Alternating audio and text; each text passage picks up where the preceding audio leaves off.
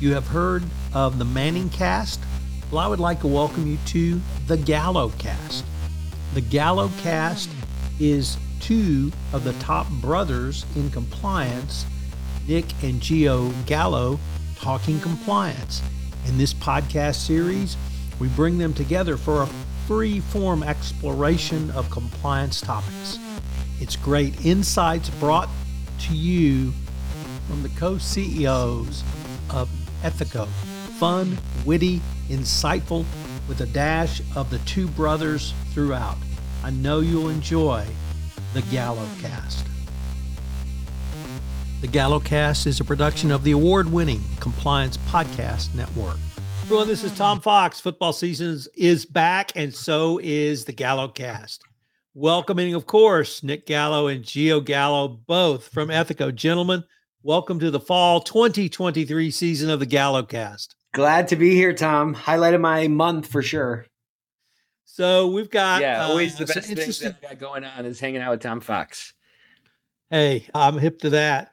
We've got some great stories to talk about, and one that Geo has really used and will use as part of his CEO status, and that workers need to see more pain.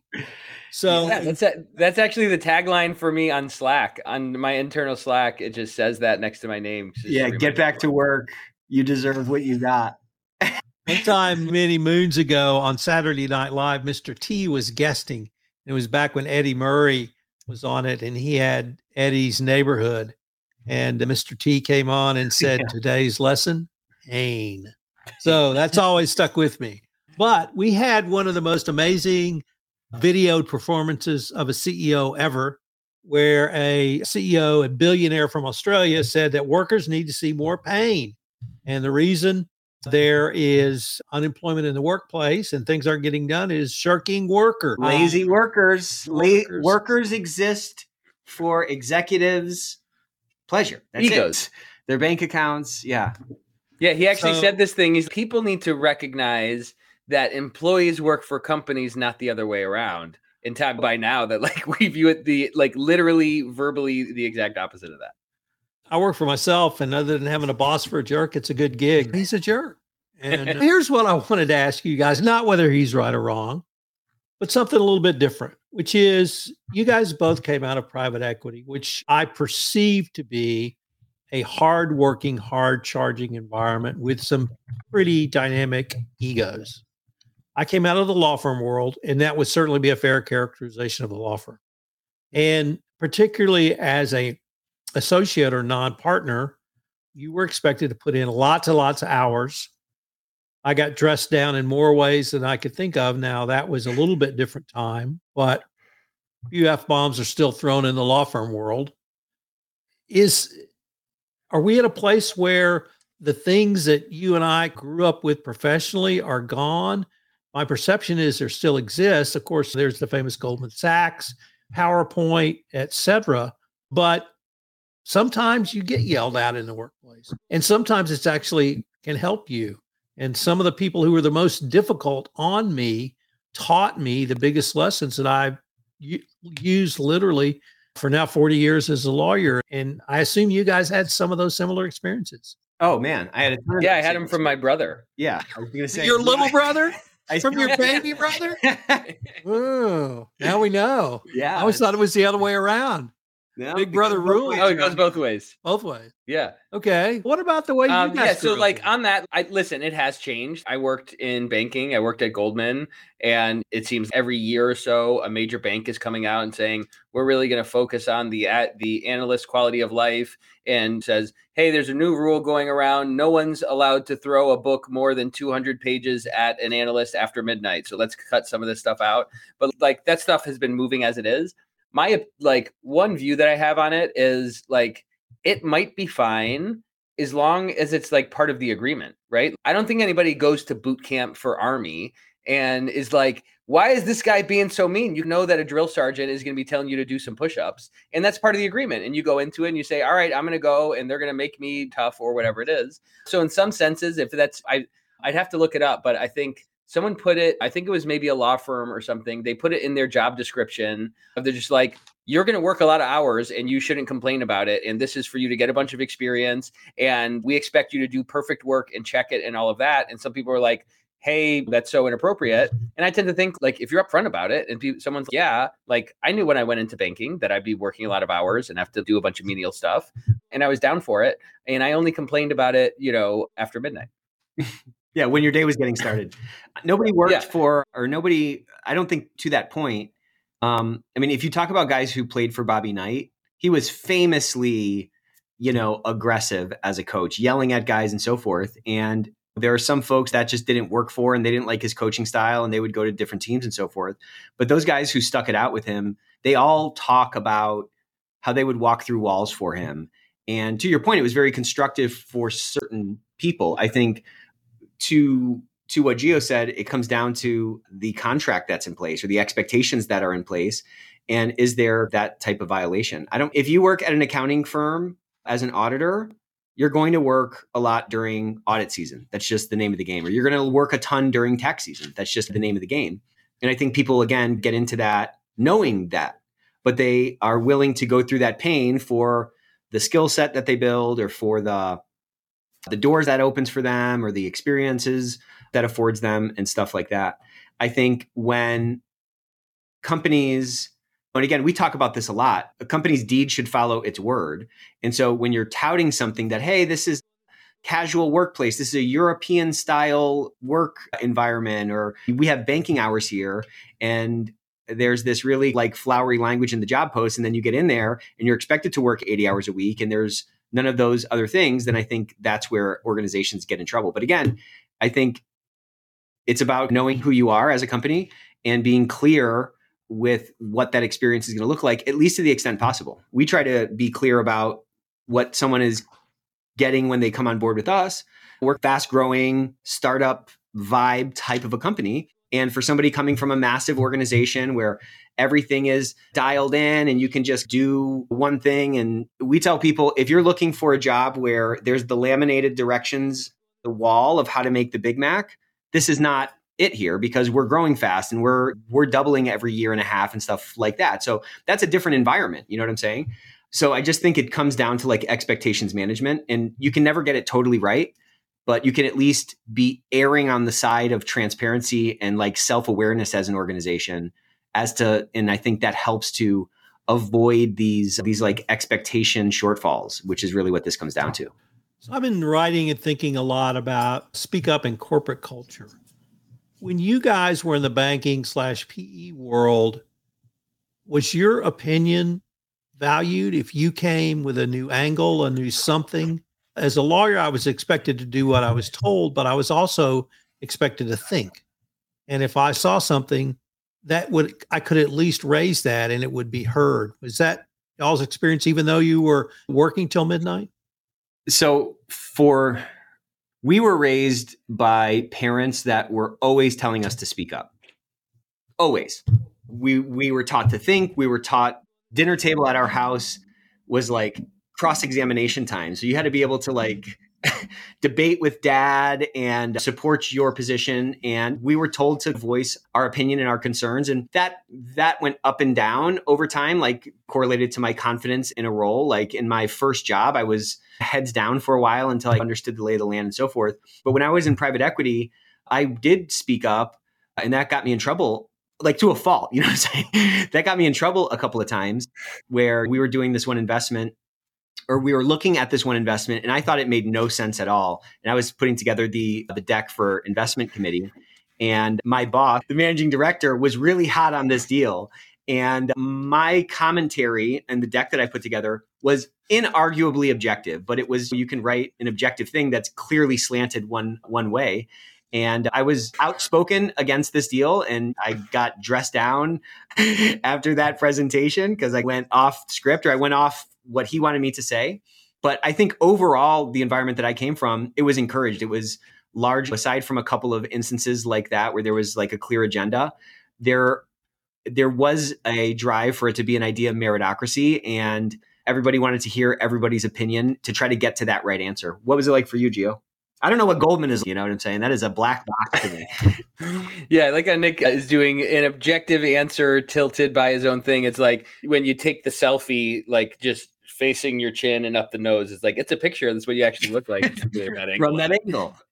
From that angle, it's a real picture. Yeah, I think generally there were like intellectually curious cultures of de- devil's advocacy. I think part of what coming into those roles and being someone junior with two months of experience working with someone with 20 years of experience was just like understanding where to slot that in like walking into the client meeting saying hey i don't think we thought about this important thing. Is not the right time to bring that up. Like you should have brought that up when you were doing the prep. I think generally i worked with people who were open to hear the opinion and when i started out a lot of it was wrong. I was like why don't we do this? And they're like you don't know how these things work but also that was part of the learning, right? That was part of the interaction. And I think in some ways that's harder to mock and fill that gap in a virtual culture because it was like after the call, I would just be like sitting around talking. And that's usually when the team's meeting is off. But yeah, I was generally in an environment where people, one of the worst bosses I ever have, maybe this shows you how privileged I am. One of the worst bosses I ever have told me this thing you're hired for your discretion. So you need to be thinking and bringing things up that matter and telling us what's going on. And then he threw the book at me. I grew up in a family where children were told, you will speak when spoken to. Very military. Let's move on to our next topic, which is, of course, one of our favorite CEOs behaving badly. So I've got three different CEOs. One was the CEO from British Petroleum or BP, who had multiple affairs with people, I don't know of which gender, within his organization. And we had a second who, a CEO who over Labor Day allegedly groped a woman at a company party. And within a week, he had resigned to pursue other opportunities. And then we have Luis Rubiales, the former head now of the Spanish Football Federation, who planted a big old wet kiss on the team star as after they won the World Cup in England.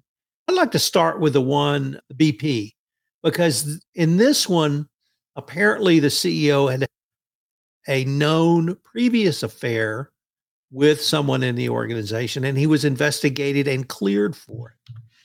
And then the board opened a second investigation. Apparently, there were others, and he fessed up. I didn't tell you the truth in the first investigation. I've had multiple affairs.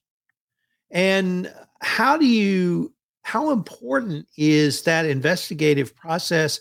And how does a board if a CEO is going to lie to a board, that would seem to be a hugely important matter in and of itself. So, how do you evaluate the way a CEO would treat a board in that situation? As both of you are co CEOs, I think some people. I'm just reeling from this. You are saying you're supposed to be honest with the board. you're supposed to be selectively honest with the board. I'm I, yeah, like definitely objective with a slant a slanted objective response. Yeah of course. I think i think at some level it's a character issue. I was talking to a guy friend of mine who is at a private equity fund and they do a ton of background checks on folks before they get involved with them either from an investment perspective or even backing them as a ceo bringing them in to run a company. And he's if i see anything in there it's one and done for me.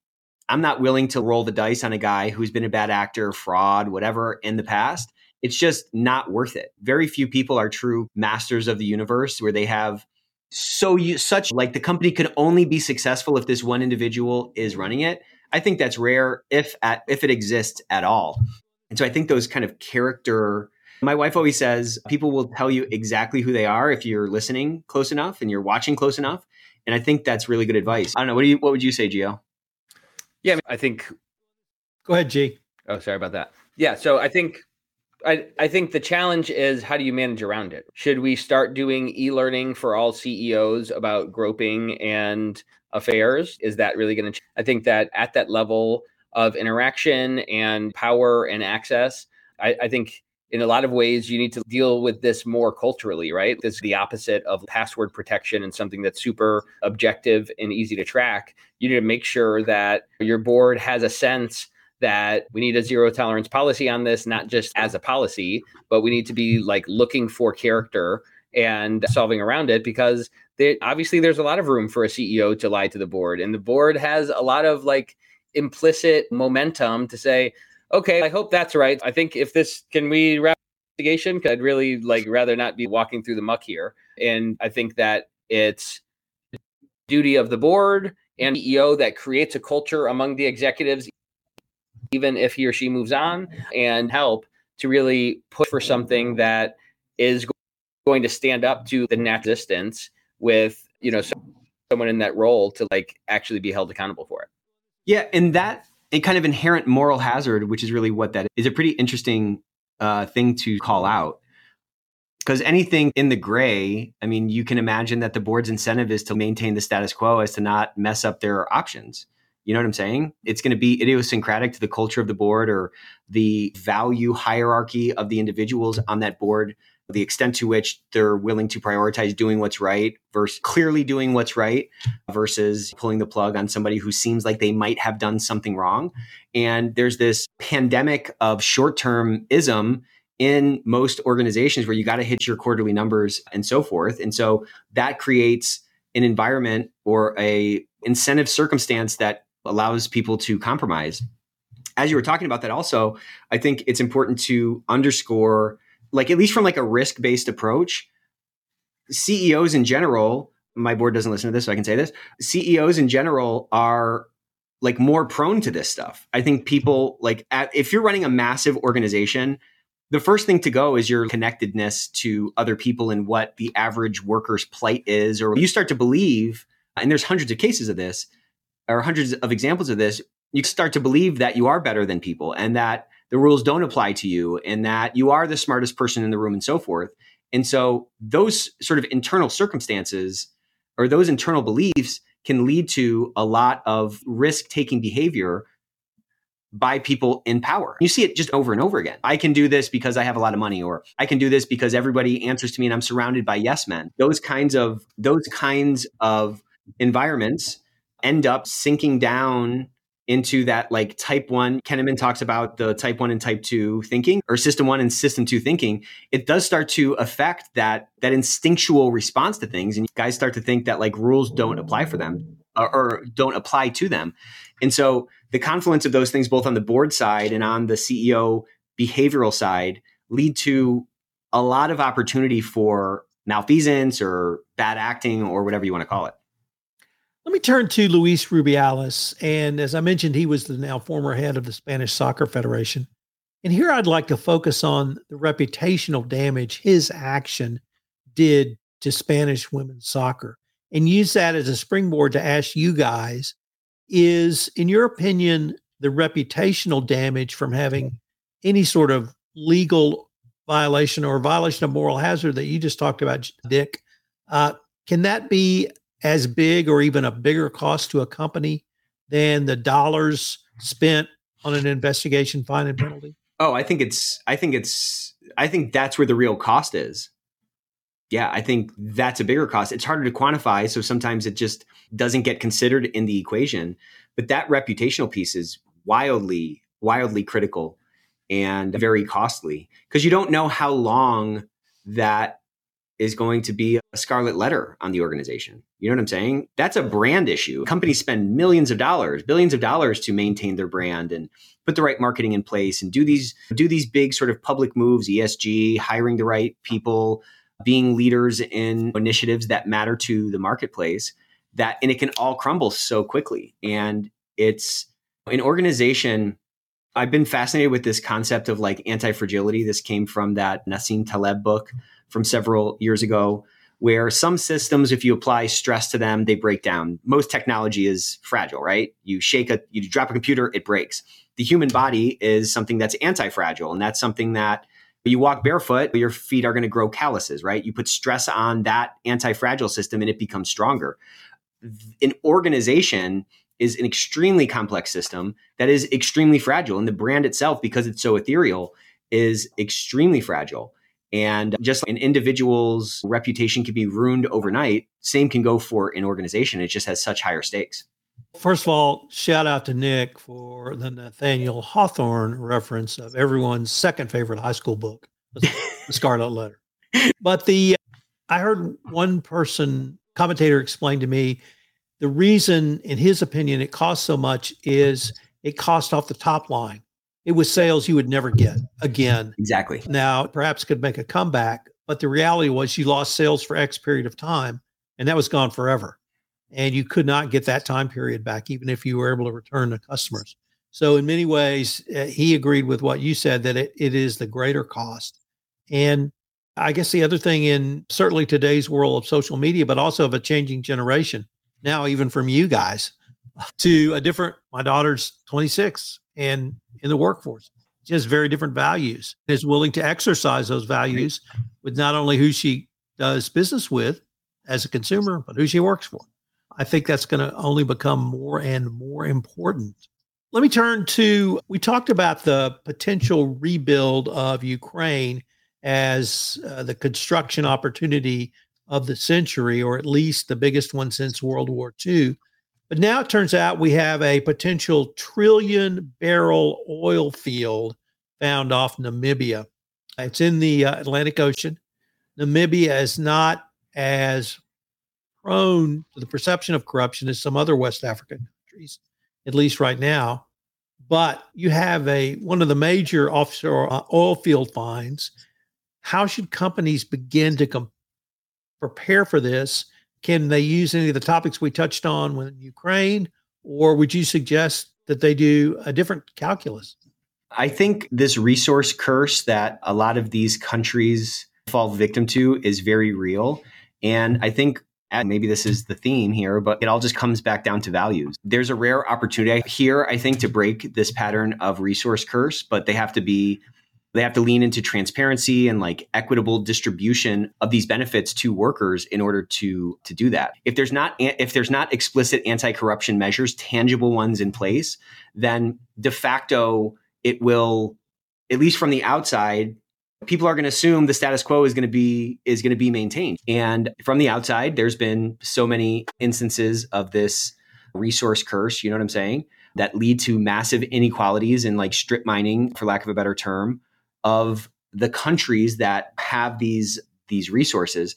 I just think there's a threat that they don't do it and they don't do anything different, but there's a huge opportunity to put tangible things in place that can change the narrative. You know what I mean?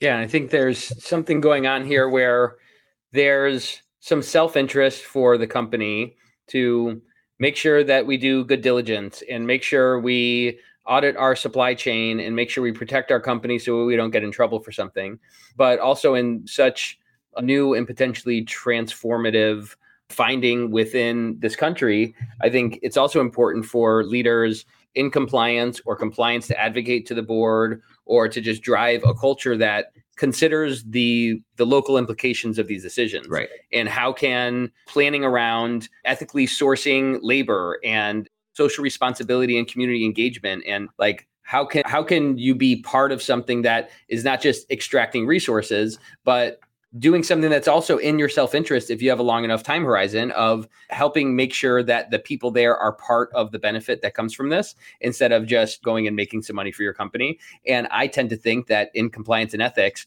we might be the team most fit to bring those conversations up to the front and say, hey, we should really do this ethically because there's probably a way for us to do it ethically and still win and perform well. And I think that it's important for that to be incorporated into your program more than just the self protection compliance 1.0 stance.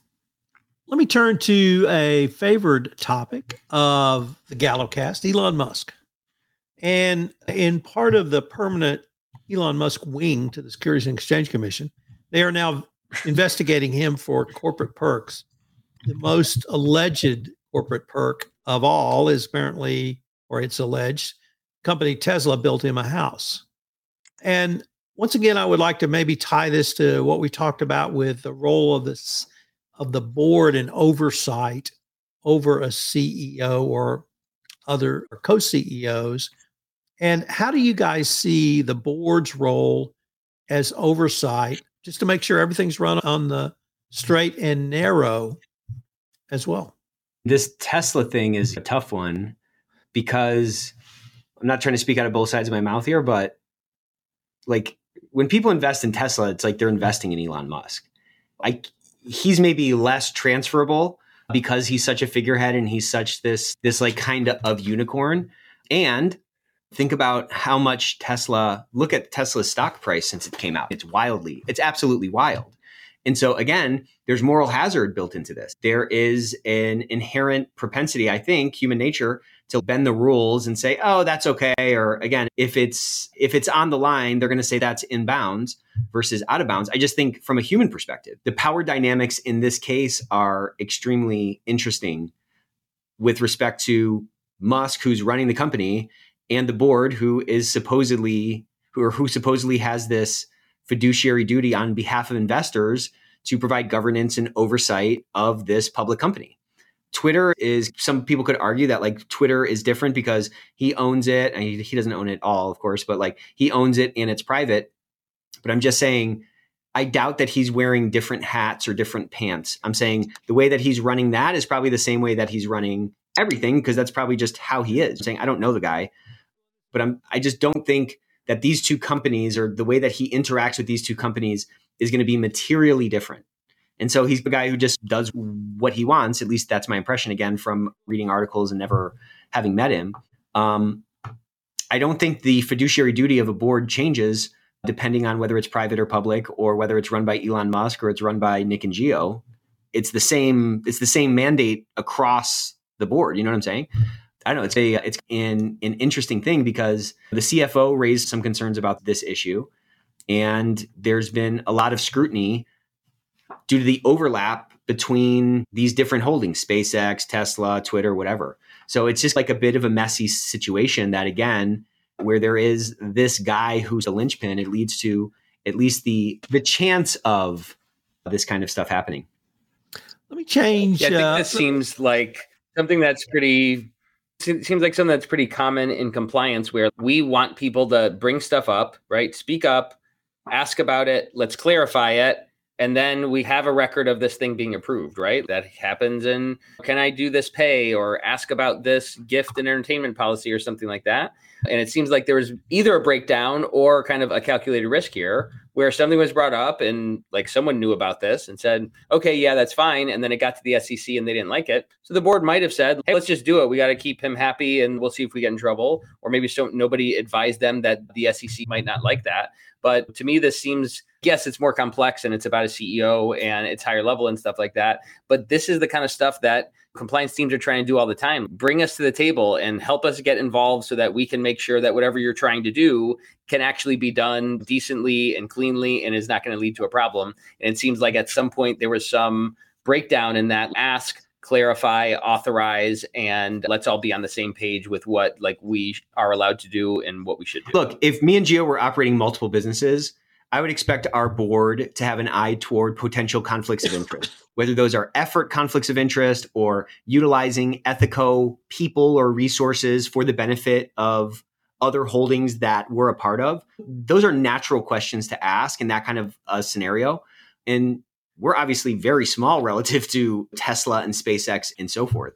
And I just think the fact that there weren't sort of additional controls in place or hard questions about potential conflicts of interest speaks to what I was talking about earlier the the moral hazard inherent to this thing. To the extent that a board's there's that what's that quote from the jungle? It's like something like good luck trying to get someone to to understand something that goes against their best interest if they make money from that thing. I don't know. That's a butchering of it but it's that kind of a concept. It's why am i going to kill the golden goose? or what if i have stock options as a board member regardless of my fiduciary duty they're just not going to push forward. And I'm not suggesting that perhaps boards should be fully independent with no sort of equity exposure. It might be hard to get good folks on the board, but it's just it should be top of mind from a governance uh, standpoint or from a cultural perspective, at least on that board, that these kinds of dynamics can lead to bad outcomes and be in malfeasance. We have to have an eye if look, if we're at least going to appear to be like doing our fiduciary duty as board members, we have to at least address those things and at least be able to point to something tangible. Uh, otherwise, it's kind of negligence. You know what I'm saying? Let me change to another story where we had an enforcement action this week against the uh, firm CBRE, who had language in non disclosure and separation agreements which prevented people or said they couldn't go to regulators to report legal violations or other concerns. And this is called, there was one of these clauses was not used to prevent someone would go from going, it's something called a pretaliation case. There was no retaliation, but there was a contractual clause which prevented people from reporting to the government. This has been well known since 26. The SEC has told us the specific language that you need. You can have an NDA, you can have a, a clause, but you can't prevent people from going to the government and right. whistleblowing and reporting. Um, you guys have a hotline company. Is this something you guys are still seeing in the workplace? Do you have to counsel people? Sorry, that's illegal. You can't do that. Apparently, maybe someone does. It's it's not something that people come to us and say, "Hey, we're thinking about telling people that they can't report something. What do you guys think?" They're probably not inclined to ask us that.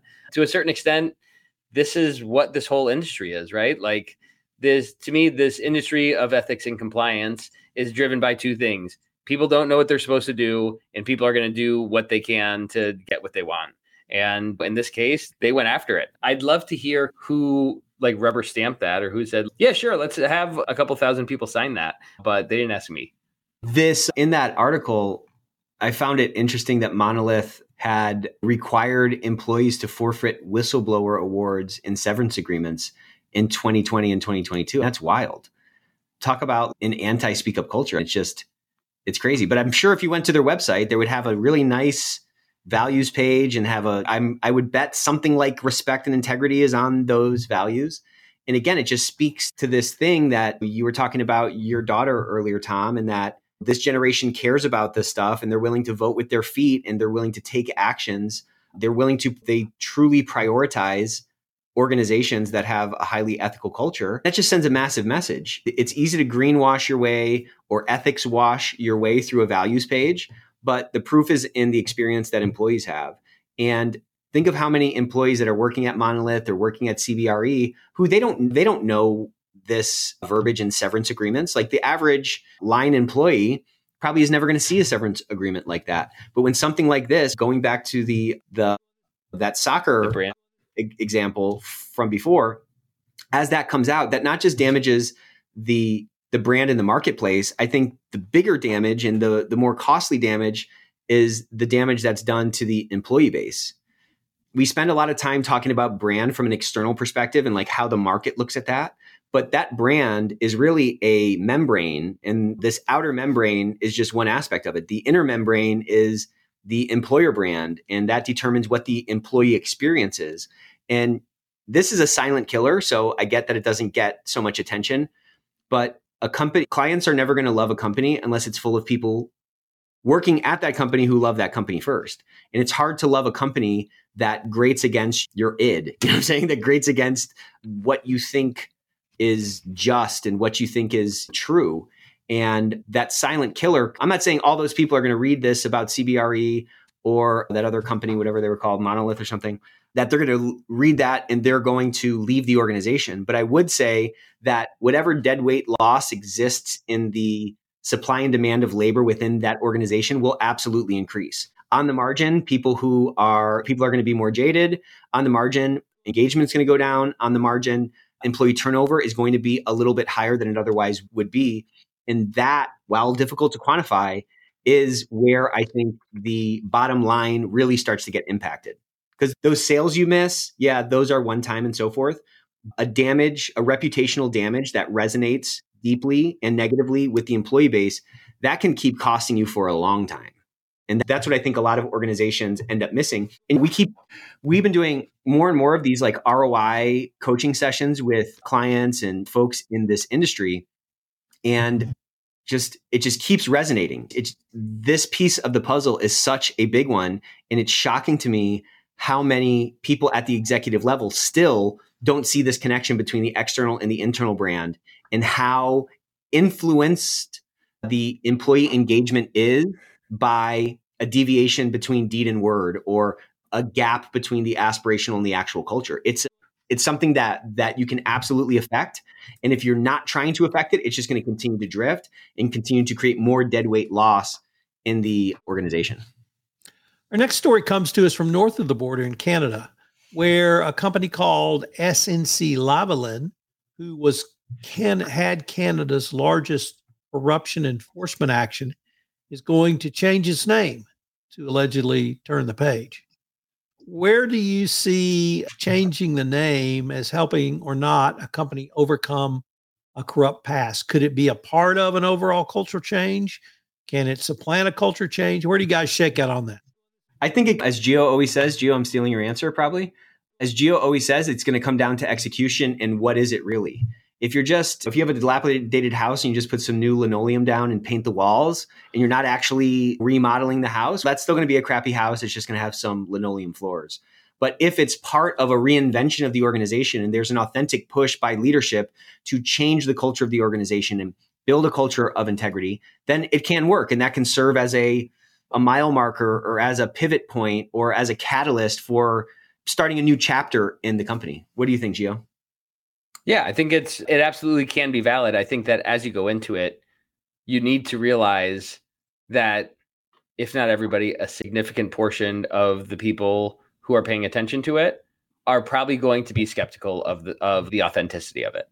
This I think is more of something that you do in the middle of a transformation, not as our first act under to better culture is to change our name. Everyone forgets about what we did before. That's not the way to do it. You got to know that people are going to be questioning whether like you're just trying to hide your past. To what you were talking about, Nick, I totally agree. If you're authentic, if you're authentically changing things, you're saying, "Hey, we're doing all of these concrete things, and we're doing all of these cultural things, and we, we want to reinforce the message that we've already been sending that we're really serious about this. About we're setting a vision in our sights on a new why and a new future for the organization and that's also going to be represented in a name and a logo then i think it can add momentum to it. But i think that there's a risk that if there's not a lot of supporting evidence and momentum already going in that direction then it probably could have a negative impact on your perception and your brand for anyone that's paying attention.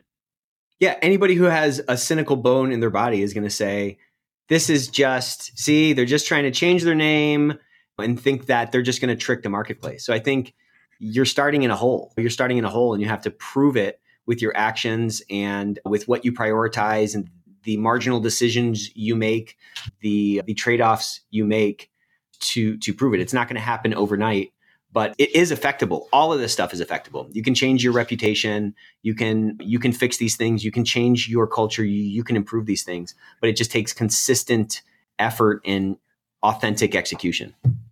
Gents, I want to end by asking you both about SCE's annual conference this year, the CEI conference, excuse me, Compliance and Ethics Institute. What are you hoping to achieve? What have you heard so far? And will Ethico be there in all, all its glory? Yeah, we'll be there in all of its glory, hopefully in all of our glory. Yeah, we got a nice booth this year. We try to make our booth a no pitch zone where you're not getting harassed to try to get scans, but you can come by, you can pick up a book. We have some games this year. We're going to be doing on the fly interviews with people to hear what their takeaways are, stuff like that. I'm really looking forward to it, getting to see some friends and getting to see it's always such a good time. I always walk away reinvigorated, super excited about our industry. I just feel like we're hitting this really cool tipping point and the next 10 years in our industry is going to look way different than the last 10 years and I would just always leave feeling like I learned something and reconnecting with folks. Mary Shirley's book came out, so we're doing a book launch party for her Tuesday night. Pretty excited for that. And I'm speaking on it in a session on privacy changes. What are you looking forward to, Gio? I'm always looking forward to the people. That's to me, this is what it's about. Like we don't we don't send our team there to try to be used car lot salespeople, trying to drag them into the booth. It's about connecting with people and seeing old friends, meeting new ones. I love hearing what people are learning about, and just it's always great to get out of the day to day that we're doing. And I think that we all walk away from that conference being a little bit more strategic, a little bit more excited about driving transformation and getting past just working through the task list and the inbox. And for me, that all comes down to the great people who show up there. Guys, unfortunately, we are near the end of our time for this episode. It's always been great. I'm glad the fall Gallocast season is here. And I look forward to getting your report when we record in October. Can't wait. Yeah, maybe we're going to move on from football and we're going to have some football ethics challenges coming up in this. we have those every week. All right. Thanks for having us, Tom. It's a blast, as always. This is Tom Fox again. I hope you've enjoyed this edition of the Gallocast. I hope you'll join Nick and I in January where we get back together for another edition. It's been a ton of fun bringing this podcast series to you. It's uh, really more than uh, fun than a barrel of monkeys recording it with these guys. They're so great together. And I hope you get a sense of uh, what they're like from this podcast. If you'd like to see the video version of this, check out my YouTube channel, the Compliance Podcast Network, under the podcast GalloCast on YouTube. I hope you will have a very safe and joyous holiday season and new year. We will look forward to visiting you with you in 2023. If you haven't done so, I would appreciate it if you could rate and review this podcast on uh, iTunes. It would greatly help our rankings and get out the word about the uh, GalloCast beyond the compliance community. This is Tom Fox. Thanks so much for listening. I look forward to seeing you in 2023.